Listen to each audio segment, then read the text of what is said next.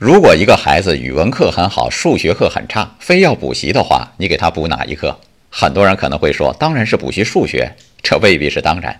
科学家曾经在一个小学的班级里做了一个实验，说经调查，这个班级的同学智商都非常高，未来不可限量。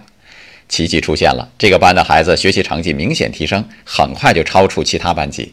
事实上，那只是科学家随便抽取的班级，就是想看看正向的心理暗示对孩子的影响。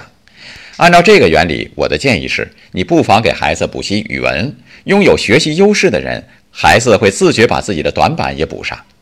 盯着孩子的优点，孩子的优点会更突出；盯着孩子的缺点，孩子的缺点也会放大。关于这个，给作业打分也有很大的讲究。是不是我们习惯于给孩子打叉呢？我们还可以这样打分：打对号，错的地方不打分。高能量的教育从打对号开始。